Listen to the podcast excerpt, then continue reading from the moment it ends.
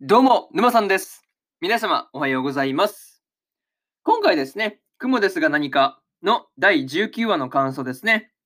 こちら、語っていきますんで、気軽に聞いていってください。というわけで、早速ですね、感想の方、入っていこうと思うわけですが、まずは一つ目ですね。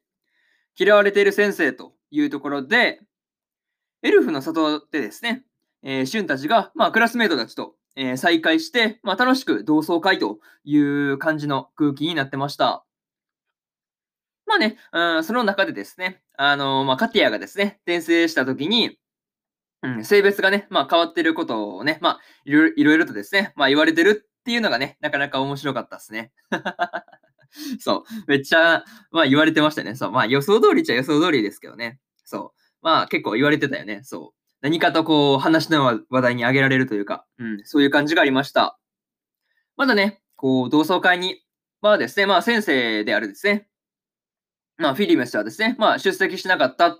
わけですが、まあ、その加害者とかね、言われていてですね、まあ結構嫌われてましたからね、うん。まあめっちゃ嫌われてたんで、まあその辺はすごいこう、かわいそうだなっていうふうに思いましたね。うん。転生してきたのに、そう。まあフィリメスが結構仲間外れっぽくなっちゃってるというか、まあ先生なんだけどね、うん。先生なんだけど、同窓会にね、先生がいないっていうのはなかなかあれだなっていうふうには思ったりしました。でもね、こう、まあ、さらってきたりとかですね、まあ、転生者保護区域、保護地域か、保護地域内で、あの、まあ、軟禁に近い状態だっていうね、話とか、まあ、その辺を聞いてると、まあ、いろいろですね、まあ、言われてしまうっていうのは仕方ないのかなっていうふうに感じました。だとしてもね、こう、エルフの里に、まあ、クラスメートの、まあ、うん、半分ぐらいですね。まあ、集めたっていうのは、まあ、シンプルによく頑張ったと思うんですけどね。うん。まあ、でも、そのか、まあ、その代わりって言ったらあれですけど、まあね、あのまあ、さらってきたりとかしてるわけですからね。うん。まあ、結構そうだな、生徒たちから、生徒たちから、まあ、嫌われてしまっているという感じでした。まあ、ちょっと辛いよね、そう。まあ、生徒たちをね、まあ、一箇所に集めたいっていう先生のあれだと思うんですけど、まあ、なかなかね、それを理解してもらうっていうのが難しいんだろうなっていうふうに思いました。うん。これがまず一つ目の感想である、嫌われてる先生というところになります。で、次ですね。二つ目。何かありそうというところで、ソフィアのもとにですね、ポティマスが現れてましたが、まあ、何を考えているのかっていうところがですね、まだまだわからないところがね、結構多いなっていう感じでした。いや、本当ね、こう、ポティマスのその狙いですよね。これが何なのかっていうところが、まあ気になって気になって仕方がないというところですね。ただね、こう、転生者ですね、をどっちがその手に入れるか的な、うん、ところで、こう、魔王であるアリエルと、まあその競争というか、まあそういうことをしているような感じはしていましたけどね。うん。まあとりあえず、こう、転生者がかかってるっていうのは、まあよくわかるというか、まあそんな感じはししたという感じですね。うん。まあ、にしてもね、こう、この時に、クモコがですね、完全にこの魔王アリエルの配下としてね、あの、ソフィアの護衛についているという風に勘違いされてるっていうのが、まあ、相変わらずね、面白かったなというところですね。うん。まあ、雲ですからね、そう。アリエルはその雲を支配下に置けるわけですから、まあ、それはクモコがね、配下と間違えられても、まあ、仕方はないのかなっていうところですけどね。うん。まあ、でもね、全然違いますからね。むしろ敵なんですけどね。そう。むしろ敵対しちゃってるんだけど、こう、まあ、雲っていう要素だけ見たら、まあ、味方と間違えられてしまっているというところが、なかなか面白いなっていうふうに思ったりしました。あとはね、こう、ポティマスがソフィアをね、見ながら言っていた、まあ、アリエルっていうね、まあ、その言葉ですよね。まあ、言葉というか単語ですよね。まあ、単語を聞いて、ソフィアがですね、あの、アリエールの方にね、あの、結びつけちゃうところが、まあ、面白かったなというところで、結構笑ってしまったなっていうところでした。いや、なかなか面白かったなというところで、えー、二つ目の感想である、何かありそうというところ終わっておきます。で、次、三つ目ですね。ご神獣様の動向というところで、うん、冒頭からですね、クモコがですね、ご神獣様ってね、まあ呼ばれていたわけですが、まあ、クモコの動きをね、まあ、見たりして、あの、信託とかね、言っちゃってるね、周りの人たちが面白すぎでした。いや、まあなかなか面白いですね。何か、何か神の言葉をなんか伝えようとしておられるみたいなね。なんかそういうところがすげえこう、面白かったなという感じですよね。なんか雲子教みたいになってますもんね。そう。なんかもうある意味で宗教化してるから、なかなか面白かったなっていうところでした。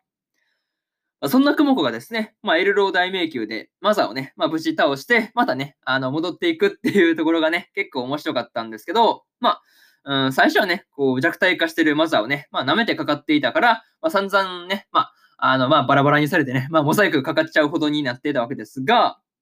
まあね、ここで、こう、はもうダメだっていうところで、魔法担当のね、あの並列したちが戻ってくるっていうのがね、なかなかこう、グッドタイミングというか、まあ、よくやったなっていう感じでした。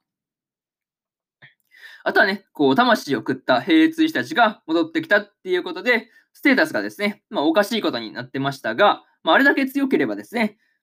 まあ、魔王とも随分、こう、なんて言うんだろうね、うん、あの、前に戦った時よりかは、まあ、随分と、まあ、戦えそうだなっっていうふうに感じました。ただね、こう、魔王のところに行った、その体、体担当ですね。体担当がそのどうなったのかっていうところですよね。まあ、そこがただただ気になるところという感じですね。うん。まあ、そういうところ気になるなっていうところで、えー、3つ目の感想である、ご神獣様の動向というところを終わっておきます。で、最後にというパートに入っていくんですが、今回ですね、雲雲子がですね、まあそのマサを倒すことに成功してましたが、まあ、そのことでですね、魔王アリエルから絶対に恨みが勝ったやつですよね。そう。絶対こう恨まれて攻撃されるやつだからね。いやー、その辺どうすんだろうね。いや、本当魔王との戦いどうするんだろうっていうのがもう気になって気になって仕方ないよね。そう。まあ、その辺すごい気になったなって話とか、あとはね、そうだな、あ、そうそうそう。ソフィアにね、殺された方とですね、まあ、殺されたの、殺されたものだとばかりね、思っていた、あの、ポティマスがね、生きていたっていうのは、まあ、普通に驚きでした。ていうかね、この時にそのポティマスが言っていた、あの死を回避する方法などいくらでもあるっていう言葉ですね。これがちょっとね、なんかこう、ありそうなんですよね。そう。何か、何かこう、裏がありそうでめちゃめちゃ気になっているというところですね。うん。まあ、ちょっとその辺まだ何かわからないんですけど、まあ、その辺は普通に気になるなっていう感じでした。まあね、こう、まだまだ、まあ気になる要素とか多いんですけど、まあ、今後のですね、まあ、雲子と、えー、魔王のね、戦いがどうなっていくのかですね、まあ、これからもそのあたりを中心に、こう、楽しみにしてようかなっていうふうに思ってるというところで、今回の、えー、雲ですが何かの第19話の感想ですね。こちら、終わっておきます。で、今までにもですね、第1話から第18話の感想は、それぞれですね、過去の放送で喋ってますんで、よかったらね、過去の放送も合わせて聞いてみてくださいという話ですね。うん。で、えー、今日でね、今日は、えー、他にも2本更新しておりまして、スライム倒して300年、知らないうちにレベルマックスになってましたの、えー、第7話の感想と、戦闘員派遣しますの第8話の感想ですね。この2本更新してますんで、よかったらね、こっちの2本も聞いてみてくださいという話と、えー、明日ですね、えー、明日は4本更新するんですが、幼馴染が絶対に負けないラブコメの第6話の感想と、シャドウハウスの第7話の感想、